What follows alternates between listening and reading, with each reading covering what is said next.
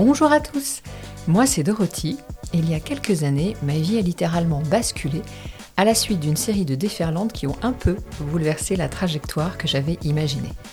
Ça m'a donné envie de vous partager des parcours inspirants, jalonnés eux aussi par des prises de conscience, des mutations, des ondes de choc. Je vous propose donc qu'on aille tous les mois à la rencontre de ces personnes, ces personnalités qui n'ont pas eu peur de bousculer leur existence pour trouver un chemin qui leur ressemble. Ensemble, on vous donnera des clés, des outils pour passer ces transitions avec douceur et qui sait, passer maître dans l'art du rebond. Je vous retrouve bientôt pour un nouvel épisode du podcast. En attendant, détendez-vous, vous êtes sur la vague.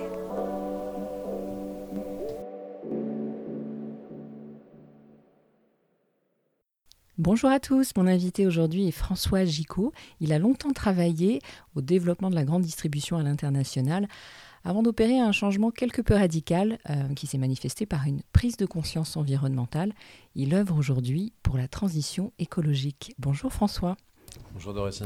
Alors je voudrais qu'on remercie déjà Virginie, qui est l'amie en commun qui nous, a, qui nous a mis en relation et qui m'a dit il faut absolument que tu interviewes François. Il a un parcours très atypique. Est-ce que tu peux en quelques mots, nous raconter quel est ce parcours?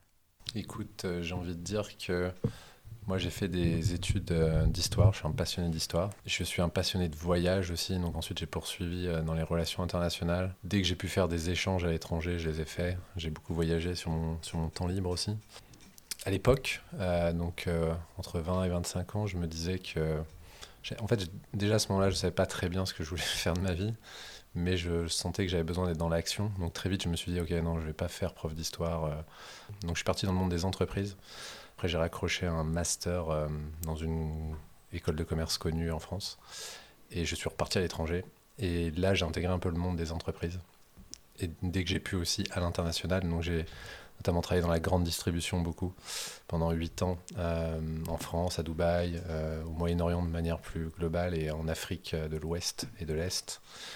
Et voilà, et après j'ai eu une prise de conscience, et j'imagine qu'on en parlera plus longuement après, qui m'a amené beaucoup plus, euh, déjà qui m'a ramené en France, et qui m'a amené dans le monde de la transition écologique. Et comme j'ai pas justement envie de me définir que par ce que je fais, je pense que donc, je t'ai dit, j'étais un passionné d'histoire, j'adore tout ce qui touche autour du spirituel et du développement de soi, ça, ça joue un grand rôle pour moi depuis 4 ans, donc euh, euh, yoga, méditation, j'aime jouer de la guitare, j'aime chanter, en fait, depuis que j'ai eu cette prise de conscience, je me suis rendu compte que j'avais besoin de créativité dans ma vie. Donc, je serai jamais le, meilleur guitariste de la Terre, ni le meilleur chanteur. Mais en fait, j'ai compris que ça me parlait à l'âme. Et que ça me faisait beaucoup de bien. Donc voilà, j'aime beaucoup la nature, évidemment. Euh, j'aime me promener voilà, je pense que je peux m'arrêter là pour la présentation. C'est pas mal déjà pour un début. Est-ce que tu peux revenir sur cette, euh, cette prise de conscience que tu as eue il y a quoi Du coup, 4 ans, 5 ans? Ouais, on était en fin 2018. Ce qui se passe, c'est que je suis arrivé à Abidjan. Donc je, donc je travaillais à Abidjan, en Côte d'Ivoire, pour un franchisé d'une grande marque internationale de distribution, on va dire, française. Dès que je suis arrivé là-bas, en fait, j'ai commencé à sentir un vide intérieur très fort. Euh, les 2-3 ans précédents, je n'étais obnubilé que par rejoindre un grand groupe, avoir un statut, gagner de l'argent, être expatrié, etc. Et en fait, dès que j'ai eu euh, ce que j'ai, comme j'étais concentré sur mon résultat, l'objectif, donc évidemment, dès qu'on atteint l'objectif, en fait, ensuite on est un peu perdu. Et ok, euh, what's next? Et là, du coup, j'ai passé 2-3 ans de haut et de bas permanents en essayant de me convaincre dans les bacs, bah, au moins je gagnais de l'argent, et puis de toute façon, je savais pas trop quoi faire d'autre, et puis bon, ceci, cela. Euh, j'étais en couple aussi à l'époque, euh, on a même été jusqu'à être euh, fiancés. Et en fait, ça, fin 2018, bah, j'ai quasiment fini en, burn-out et, tout ça explose en fait à la figure. En, beaucoup de souffrance en fait liées à ça. Euh, ça va pas dans mon couple, le boulot tous les six mois de toute façon ça ne va pas. Je passe trop de temps pour moi dans des avions. Je suis, enfin, en, gros j'ai trois pays dans, dans, ma zone donc une semaine sur deux ou trois je suis ailleurs donc difficile d'être ancré dans ces moments-là. Euh, je m'intéresse de plus en plus à la crise écologique, j'écoute plein de podcasts et, donc je me dis mais mon job n'a aucun sens en fait par rapport à ce qui, ce qui se passe. Et là je tombe euh, sur un documentaire euh, qui a contribué à mon changement de vie qui s'appelle Enquête de sens. Vous pouvez voir gratuitement sur internet Enquête de sens le film. Je fais de la promo parce que du Mais coup, tu fais bien, tu fais bien. J'ai entraîné plusieurs centaines de personnes du coup dans, la, dans la, le visionnage de ce documentaire. Et donc je vois ce documentaire et, ça raconte finalement aussi le changement de vie. Je me suis beaucoup identifié à l'un des réalisateurs euh, qui lui-même, quelque part, euh, passe de la grosse boîte à rencontrer des personnes inspirantes et, se mhm. poser des questions sur euh, la conduite du monde. Et là, j'ai ouais, comme un, un, déclic. un, déclic, un flash. Et je me dis, en fait, je peux faire autre chose de ma vie. C'est ça qui se passe. Et, et, ça commence par un petit pas, en fait. Je me dis, ce documentaire m'a beaucoup touché. Il est probable que personne ne l'ait vu à Abidjan ou presque, en tout cas qu'il n'ait jamais été réellement diffusé. Parce qu'il faut savoir que ce documentaire en fait ne, ne s'est développé que par internet et de bouche à oreille. Donc en fait c'était euh, euh, le, dans le, cinéma du village euh, en France de tel coin où quelqu'un s'était motivé, il allait voir la salle de cinéma, il, proposait le truc et, et ça s'est fait que sur du bouche à oreille. Il n'y a pas mhm. eu de distribution officielle. Et donc je me dis à Abidjan, bah, peut-être que moi je peux organiser mon propre visionnage. Et ce qui était un petit projet où ça aurait pu durer juste, euh, voilà, on aurait pu avoir juste 30 personnes, euh, moi j'aurais été content. Et en fait, de fil en aiguille, avec les contacts, on y, je crois en étant juste dans la foi, euh, on s'est retrouvé avec la grande salle de cinéma, 400 personnes. On, a, créé une asso, on a levé des fonds. T'as fini finir exploitant de cinéma, en fait, toi aussi Ouais, peut-être. mais, mais c'est vrai que je, peux rendre hommage là, en, 10 secondes à, la personne qui possède ce cinéma à Abidjan, puisqu'il nous a clairement ouvert les portes du cinéma. Il nous a dit ah, bah, c'est cool, moi j'ai besoin d'événements qui changent un peu. S'il distribue surtout des blockbusters. Et donc, on n'a pas payé la salle, il nous a mis ses équipes à disposition, donc euh, juste, juste incroyable. Sinon, ça aurait jamais pu se faire, évidemment. On n'a pas fait payer l'entrée. Et on a connecté ça euh, à des acteurs locaux inspirants euh, sur les thématiques un peu développement perso, écologie, etc. Mhm. Et donc, voilà, le, jour où ça, ça se fait. Et pendant ce chemin-là aussi, je suis justement allé voir le, le réalisateur de, d'Enquête de sens qui a son propre lieu en France maintenant. Je suis allé voir une des personnes qui montre dans le film qui m'a aussi énormément inspiré, qui m'inspire toujours, et que je vais revoir physiquement là dans 2-3 semaines. Et donc voilà, tout ça a créé comme un, un, entraînement, a aussi une, une, fluidité, une dynamique qui, pour la première fois, en fait, je m'écoutais, donc c'était impossible en fait de ne plus arrêter. Une fois que j'avais mis le doigt dedans. T'as lancé la mécanique en exactement, fait. Exactement, la mécanique s'est lancée. Et donc, et c'était tellement euh, agréable de je pense que voilà, le, prise de conscience aussi, il y en a eu des multiples au même moment, mais c'est de se dire en fait, jusque-là, j'étais en pilote automatique, je ne m'écoutais pas. Je, en fait, je ne savais pas qui j'étais, qu'est-ce que j'aimais, pourquoi j'étais là, qu'est-ce que je voulais faire dans la vie, etc. Et je parle de ça parce que pour moi, tout est connecté, donc autant dans le pro que dans le perso. Oui, bien sûr. Donc, euh, à la personne avec qui j'étais, euh, moi, mon, mon, seul souhait, c'était de la rendre heureuse. Sauf qu'en fait, moi, je m'étais complètement oublié dans la relation. sûr. Et, et, je lui en voulais pas, parce que moi, je ne savais même pas ce que je voulais, en fait. Donc voilà, ça a démarré en fait tout ce travail-là, de se dire, ok, euh, et je pense que c'est impossible aujourd'hui de se dire j'ai envie de faire ça dans la vie sans euh, savoir ben voilà, avec qui, comment, dans quel lieu. Euh, et donc il faut travailler sur toutes ces dimensions-là à la fois. C'est vrai. Comment ça s'est manifesté après? Est-ce que déjà à l'époque tu méditais? Est-ce que tu faisais du yoga déjà à l'époque ou pas du tout? Du coup, tout ça a découlé en fait de cette première prise de conscience? Tu étais déjà ouvert au changement, ouvert à la spiritualité en fait, je pense que j'étais déjà ouvert parce que j'avais commencé le yoga en 2011. Là, on est en 2018. Mais j'avais eu des périodes plus ou moins euh, fertiles dans lesquelles euh, je faisais plus ou moins de yoga. Et euh, par contre, j'avais toujours été assez réfractaire à la méditation. je fermais les yeux, qu'on essayait de m'en faire faire une, je me disais, mais en fait, je ne comprends pas ce que je dois ressentir. J'étais très dans la tête, en fait. Très dans, le, dans, le, mental. Dans le mental, j'étais très cérébral. Donc, euh, donc ça n'avait jamais marché pour moi. Et là, là, là aussi, ça a été un. je me rappelle d'ailleurs la première fois que j'ai vu Enquête de sens, comme j'allais pas bien, euh, dans la foulée, j'ai pris Petit Bambou, qu'on m'avait recommandé.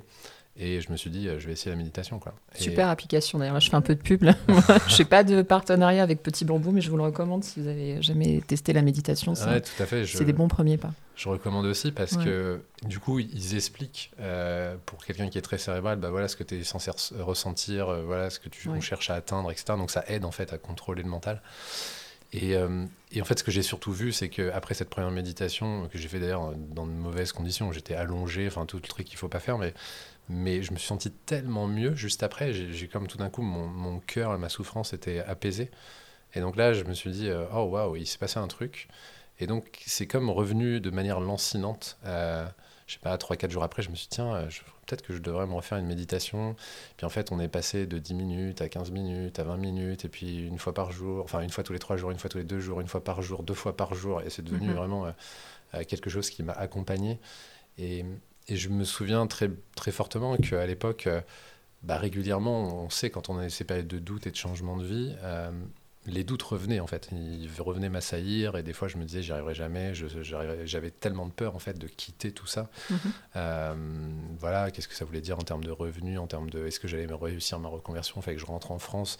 Là-bas j'étais en fait euh, dans une cage dorée, dans une prison dorée, donc je, perdais la voiture, l'appartement, enfin tout quoi.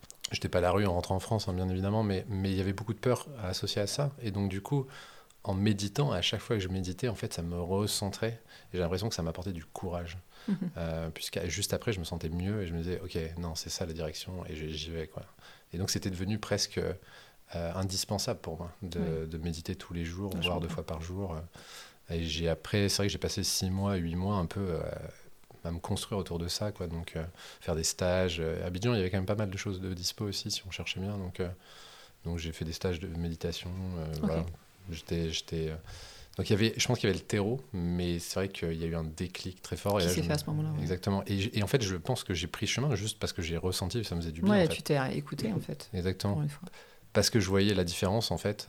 Et, je veux juste rajouter que j'ai vu aussi. En fait, j'ai vu. C'est ça qui était impressionnant avec l'imitation. J'ai vu le, la différence dans mon comportement, c'est-à-dire euh, le trafic à Abidjan, le euh, trafic automobile est quand même assez chaotique, donc on a tendance à s'énerver un peu au volant euh, si on n'a pas la maîtrise de soi. Et je voyais qu'en fait, en le, en méditant, bah, petit à petit, je prenais beaucoup plus de recul, j'étais beaucoup plus calme. J'arrivais au boulot où j'avais pas envie d'être. En fait, je disais bonjour à mes collègues. Avant, je, mhm. avant je disais pas bonjour parce que j'essayais de me faire tout petit. Et comme j'étais toujours en déplacement, je me disais bon, les gens s'en foutent de moi et moi je me fous d'eux et ça me va très bien. Et en fait, du coup, ça, me, ça me réouvrait en fait vers l'extérieur en me mhm. disant bonjour, comment tu vas? Et là, et ça, je le voyais. En fait, ça t'a un peu réancré dans le, dans le présent. En fait, ouais, ouais totalement. Je pense que comme tu casses le mental et que tu es plus, euh, es moins dans le passé ou dans le futur, donc effectivement, tu, tu reviens dans plus l'instant présent. Et alors tout ça, c'est des, des, des, mots... Euh, euh, voilà, on a toujours tendance à dire oui, l'instant présent, la méditation, mais, mais c'est vrai que moi, je, l'ai tellement vu sur mon comportement physique que c'est ça qui m'a tout simplement encouragé à poursuivre. Et donc, mhm. euh, plus je voyais d'amélioration de, de, mon comportement, plus j'avais envie d'en faire, en fait. Et c'était un cercle vertueux. Comment il s'est manifesté, du coup, le, le, basculement, en fait? Tu t'es dit un matin, stop, ça suffit, j'arrête, je démissionne, j'arrête tout? Alors, j'ai plutôt tendance quand même à, essayer d'organiser mes, mes, départs et, planifier les trucs. Euh, côté cœur, euh, c'était assez drôle au fond, puisque c'était juste avant que, que je parte dans ce lieu qui, euh, on en reparlera peut-être après, mais que l'on voit dans le Quête de Sens, qui est un lieu pour la, de formation à l'écologie de manière holistique en Angleterre, euh, qui existe depuis 30 ans et qui, m'inspire toujours, etc. Et, et s'appelle le Schumacher College pour ceux qui sont intéressés. et, et, donc en fait, le, jour avant que je parte là-bas pour une semaine, euh, on s'est dit avec ma compagne de l'époque, euh, bon, en fait, on arrête parce que ça ne fonctionne pas. donc là, je trouvais qu'il y avait quand même un, passage assez intéressant. mais on a continué à vivre encore ensemble un ou deux mois, le temps que chacun s'organise. donc ça, c'était un peu plus brut, je dirais. Euh, pour le, pro, c'était quelque chose que j'ai quand même euh, organisé.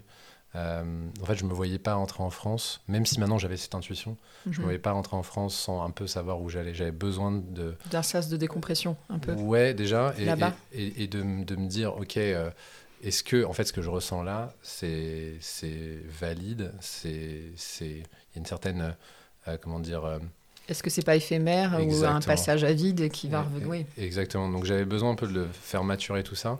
Et donc, en gros, de décembre 2018 à juin 2019, le moment où il y a l'événement. Mhm. Donc, tout ça, je, suis en fait, là, je réfléchis pas trop. Je suis dans la construction de cet événement. Ça mobilisé comme un deuxième job euh, sur le côté. Je passais mes soirées à aller rencontrer des gens pour leur parler de cet événement, dire, ah, il faudrait que tu sois là. En fait, j'ai fait j'ai tellement serré de main pour faire venir les gens que le jour J que ça a marché mais mais voilà j'étais vraiment là dedans et du coup c'est pareil quand l'événement s'est fait là j'ai eu un, petit sas de décompression en me disant euh, où j'étais pas forcément très bien où je me suis dit ok bon et maintenant what's next quoi euh, je savais pas trop si du coup le truc c'était bah, je garde mon job, c'est confortable et en fait euh, je m'entendais très bien avec ma hiérarchie donc je, eux voulaient pas forcément me mettre dehors donc euh, est-ce que je garde ça sur le côté et moi je fais. Et je développe un truc en parallèle. Exactement et puis je me fais plaisir mais, mais du coup je garde mon confort avec tout ce qui va avec. Ou alors je vais beaucoup plus loin et, et c'est vrai que là donc on arrive à l'été, je prends des vacances et en revenant en fait c'était très clair, je dis non non mais en fait j'en ai ras-le-bol en fait. C'est un vrai, c'est un vrai cap. J'ai vraiment envie de changer de, vie, exactement. Euh, moi, j'ai envie d'agir euh, beaucoup plus pour le monde, etc. Donc, euh, je me vois pas faire ça. En fait, je ne croyais absolument pas. Le truc, c'est que je ne croyais absolument pas. Et maintenant, j'en suis absolument convaincu. Mais travailler dans un grand groupe à l'international, développer des supermarchés pour nos amis africains, ça n'avait pour moi aucun sens, quoi. Mhm. Par rapport, et ça n'a toujours aucun sens par rapport aux enjeux écologiques d'aujourd'hui. Et on les voit beaucoup plus prégnants encore qu'il y a 3-4 ans. Donc, on devrait être à faire complètement autre chose de nos vies, quoi. Euh, donc ça, c'était très clair pour moi. Et du coup, je me suis dit, ok, bon, très bien, maintenant, tu es sûr que tu veux partir. Comment je fais pour organiser tout ça et Pour oser aller le dire, négocier, etc. Et donc, je me suis organisé. J'avais un ami avec qui on a un peu réfléchi parce que lui aussi, euh, euh, il pensait peut-être à, changer de vie. Donc, on, a travaillé sur nous-mêmes. C'est quoi mes, mes, qualités, mes défauts Qu'est-ce qui m'intéresse? Voilà, On a essayé de cheminer un peu ensemble. Après, j'avais j'avais une, une, personne aussi euh, qui était dans les ressources humaines qui m'a aussi donné quelques conseils comment aborder la chose avec mon employeur. Donc là, je pense que j'étais un peu aidé. Et, euh, et puis bon, à un moment, il a fallu sauter le pas. Quoi. Et, mhm. c'était juste avant le Covid, en, janvier 2020. Je suis retourné en France et là, j'ai discuté avec mon supérieur et je lui ai dit... Euh, en fait, je leur avais dit, j'ai envie de, de, changer de métier et rester dans le groupe et partir parce qu'ils avaient une petite division énergie renouvelable en fait, je savais intimement qu'il n'y avait pas d'emploi de, là-bas. Euh, donc j'ai pris ce prétexte-là. Et puis quelques mois après, j'ai dit, bon, en fait, ça ne va pas marcher. Moi, j'ai pas envie d'attendre deux ans. En fait, vous pouvez pas me faire de promesses. Donc je préfère qu'on voilà, qu'on s'arrête. quoi. Ça faisait quand même presque quatre ans et demi que je faisais ça. Donc je pense que j'avais donné suffisamment. Euh, et c'est vrai que si un jour il écoute le podcast, il, il se reconnaîtra euh, il a été très chouette puisqu'on s'est entendu assez facilement. Euh, ok, tu veux partir, bah, moi je te propose un préavis un peu plus long tant qu'on trouve quelqu'un. Euh, par contre, quand on te libère, ça te permet ensuite de, repartir avec. en fait, le, tout s'est bien, tout s'est bien, comment dire, aligné dans le sens où voilà, il n'y a pas eu d'obstacle finalement. Non, c'était fluide en fait. ça. En fait, ce qui était le moins fluide, c'était le Covid, mais. oui, ça, je crois que pour personne, ça a été fluide. Hein. Je crois que là. Mais, euh, mais, moi, ça m'a servi aussi le Covid parce que je, je pense que si j'avais le Covid était arrivé avant que je prenne la décision, je pense que je ne sais pas si je serais pas encore à Abidjan ou alors j'aurais duré un an de plus parce que j'aurais eu, comme tout le monde, assez peur et me dire oh, le monde s'effondre, qu'est-ce que je fais quoi Et en fait, le truc, c'est que le monde a commencé un peu à s'effondrer, et sauf que moi, j'avais déjà dit je m'en vais. quoi. Donc, euh, il n'y avait plus moyen de, retourner en arrière. Oui, c'est sûr. Exactement. Donc, euh, donc là, j'ai été un peu ennuyé. Donc, j'ai un, un, petit coup de stress quand même, là, les deux, trois premières semaines. Mais j'ai eu la chance, un, de trouver un, nouveau prof de méditation. Donc, j'ai passé mon confinement à méditer avec lui.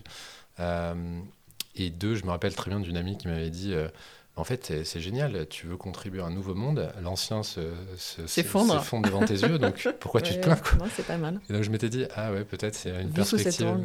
exactement. D'accord. Donc euh, voilà. Du coup, pendant le, donc là, pendant le confinement, j'imagine que tu as, as, fait une pause un peu pour essayer de revenir un peu à toi-même et réfléchir à comment tu allais un peu structurer la suite. Ça s'est manifesté un peu, enfin ça s'est présenté comment? Tu as fait une formation assez vite? Tout de suite, il y avait une direction un peu claire ou tu as un peu tâtonné? Non, en fait, c'était assez clair parce que du coup, je pense que j'avais bien bossé euh, tous les mois avant d'arriver, euh, de rentrer en France euh, en août 2020. Et donc, en fait, quand je suis arrivé en août 2020, j'étais assez clair que je voulais être vraiment engagé dans la transition écologique. enfin, ça, c'était assez, c'était vraiment clair. Je, je, voulais multiplier les expériences pour mhm. après trouver ma voie. Effectivement, qu'est-ce que, c'est quoi ma place dedans? Qu'est-ce que je fais concrètement là-dedans, etc. Euh, Mais il y avait une direction déjà, un peu. Ouais, ouais, euh, c'est pour ça que j'ai pris mon temps aussi. C'est que je, je voulais arriver avec cette impulsion-là. Et c'est vrai que pour le coup, je l'ai eu. Et c'est vrai que les deux, trois premiers mois ont été très chouettes euh, parce que je savais à peu près où j'allais. Enfin, en tout cas, j'avais ces projets-là. j'avais des idées d'assaut donc, que je voulais rejoindre en bénévolat pour rencontrer du monde, pour tester des choses. j'avais un projet de livre avec un, avec un bon ami à moi. Euh, j'avais prévu des retraites de yoga avec des amis euh, qui ont un studio à Lisbonne. Donc c'était assez chouette. Ce qui a un peu cassé la dynamique et en même temps qu'il a aussi euh, structuré, c'est que bah, on est reparti dans un autre confinement en décembre 2020.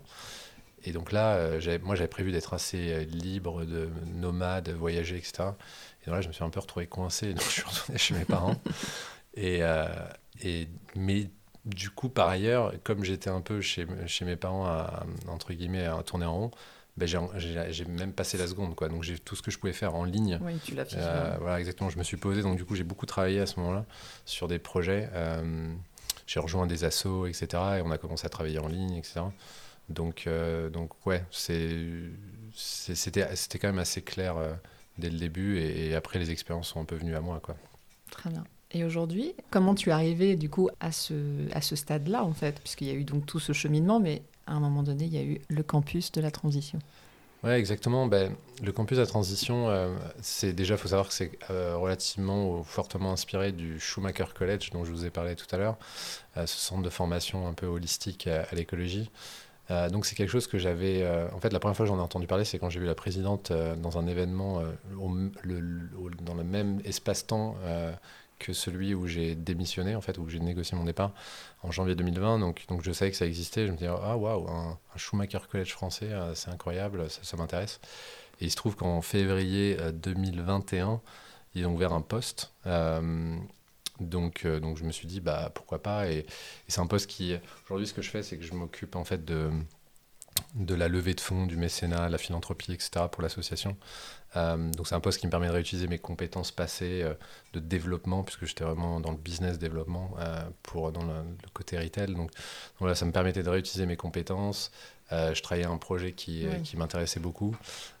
mais après, entre février et je, je les ai rejoints en juin 2021, donc il s'est passé un peu de temps. Donc j'étais dans d'autres projets, j'ai fait, un peu de fait, fait un peu de freelance dans d'autres organisations mais voilà, et, le campus, en fait, juste pour que ceux qui nous écoutent comprennent, c'est euh, un, on forme en fait euh, les étudiants et les personnes en responsabilité, donc notamment les professeurs du supérieur et euh, aussi les chefs d'entreprise à la transition écologique. Mais le but premier, c'est vraiment de transformer l'enseignement supérieur, de vraiment permettre la modification finalement des, de ce qu'on enseigne aux étudiants mhm.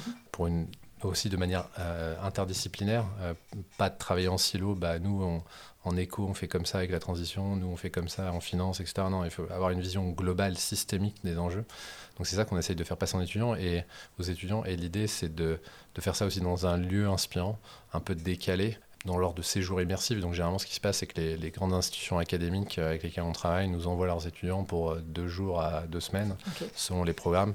Et donc ils restent sur place, il y a une vie collective, c'est aussi un écolieu, donc il y a des personnes qui vivent là en permanence.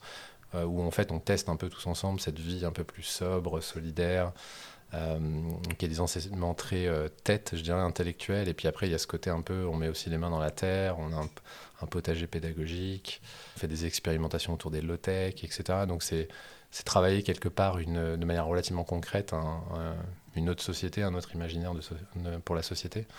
et donc aujourd'hui, voilà, je travaille dans cette association, dans cette organisation-là.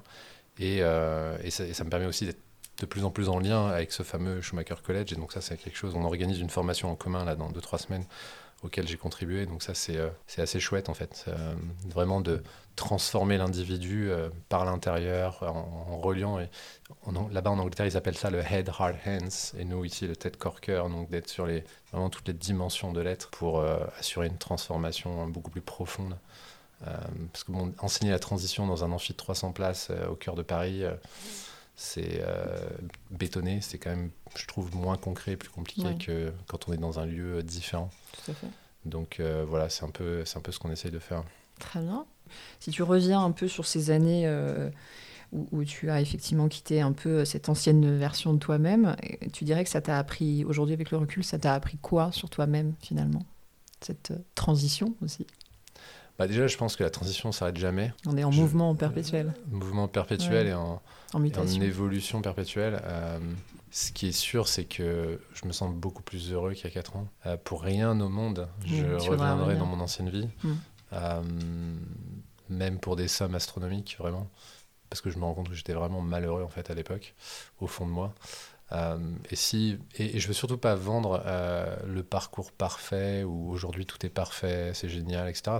Non, il y, a toujours des challenges dans la vie et, j'ai d'autres défis aujourd'hui, mais, mais au moins j'ai l'impression d'être euh, à peu près aligné avec mes valeurs et je me permets, et dans ce type d'environnement aussi, il faut le dire, on peut, on n'est pas, on est beaucoup moins en tout cas obligé de porter un masque que dans des grandes entreprises, dans des grandes administrations, etc il n'y a, pas de, y a pas de politique, quoi. Enfin, il y en a toujours un peu, mais, mais je veux dire, il n'y a pas de.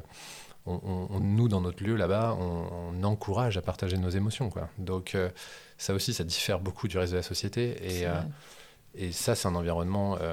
je suis dans plein d'autres trucs, d'autres projets de la, autour de, de l'écologie de la transition. Et c'est, je trouve, ce travail de sur soi, de, voilà, de partager les émotions, de, de, de, pouvoir dire vraiment ce qu'on pense, euh, être authentique, etc., avec soi, avec les autres. C'est un chemin, hein, c'est jamais vraiment atteint, mais, mais dans ces environnements-là, on peut l'être beaucoup plus. Donc aujourd'hui, j'ai beaucoup moins de. J'ai vraiment pas de regrets, en fait, par, par rapport à cette époque-là. Et, quand, et je, quand je me retourne et que je vois le chemin parcouru, c'est aussi super agréable. Parce qu'en 3-4 ans, j'ai l'impression d'avoir avancé beaucoup plus vite qu'en 10 ou 15. Euh, voilà, donc, euh, ouais, vraiment, c'est chouette d'avoir vécu tout ça et, euh, intéressant de voir aussi ce qui va se passer dans les, années à venir. Parce que je pense que voilà, en termes de nos vies, à mon avis, vont, vont, vont beaucoup changer aussi dans les 10-20 ans à venir par rapport à la crise écologique. il suffit de voir la sécheresse qu'on a eue l'été dernier. on n'a jamais eu un mois de février aussi sec dans toute la France depuis les premiers relevés en, en 59.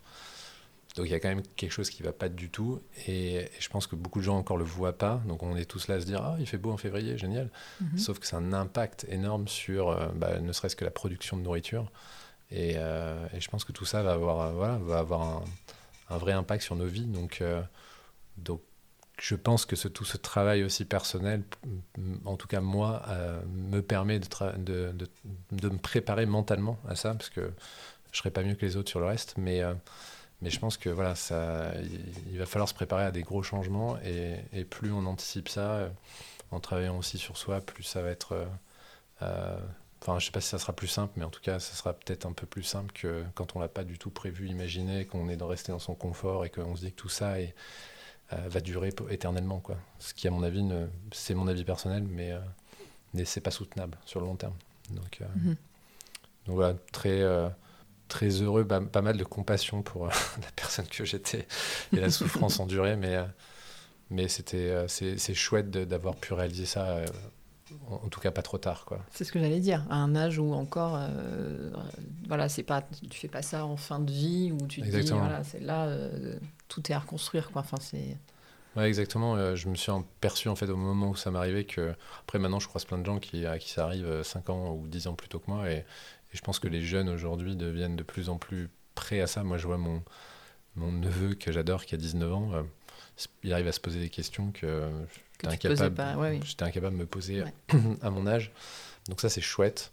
Ah, ça donne un peu d'espoir. Euh, mais c'est vrai que ouais, c'était, j'ai réalisé qu'en fait, c'était plutôt jeune et que ça arrivait plutôt à la, pendant la crise de la quarantaine, la cinquantaine, etc. Donc... Euh, voilà, je pense que je suis aussi assez heureux euh, d'avoir pu connaître ça plus tôt mhm. et euh, d'avoir pu réorienter ma vie. J'avais, je pense, et c'est une chance.